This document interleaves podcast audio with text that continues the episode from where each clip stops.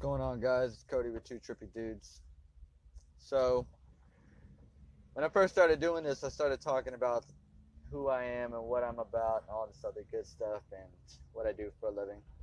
And throughout the days, half the time I'm in the van dr- driving to my next job, etc. But I meet a million people. I've been doing this for about 10 years now. And I've met ex astronauts, I've met ex military people, sell it, etc.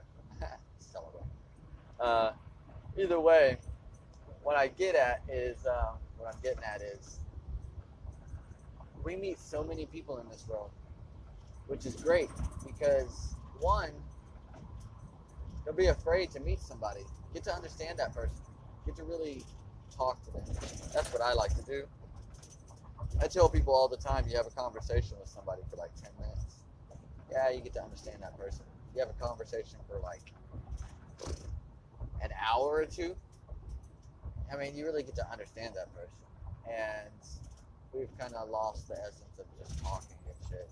I think I've said that before. I say a lot of shit over and over again, but either way, you know, it's it's good to hear it. Um, makes you think, but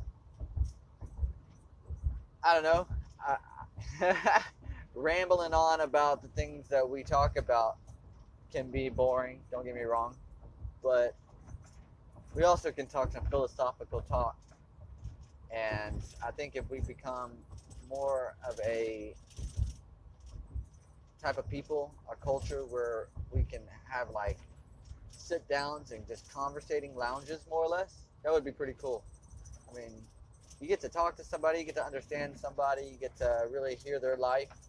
Um, one thing I've always really wanted to do is talk to a person who's been in World War II, and there's a lot of World War II veterans that don't like to talk about the shit that they went through, but a lot of, in general.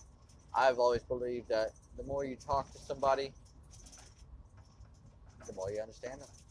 Stupid as it sounds, it's constantly saying it. And it's good to speak your mind in a sense of not being an asshole, but speak your mind and make people laugh. People like to hear stories, people like to hear good things that make them feel good. Kind of that, oh man, you're not going to hear believe what I heard today type of story. but either way, guys, what kind of stories you got? You ever fallen asleep in a car where everybody else is in the car and then you crash it? Or have you ever almost cut your finger off? That was a good time. Um, kind of crazy ass stories have y'all had? Let's talk about them. Peace, guys.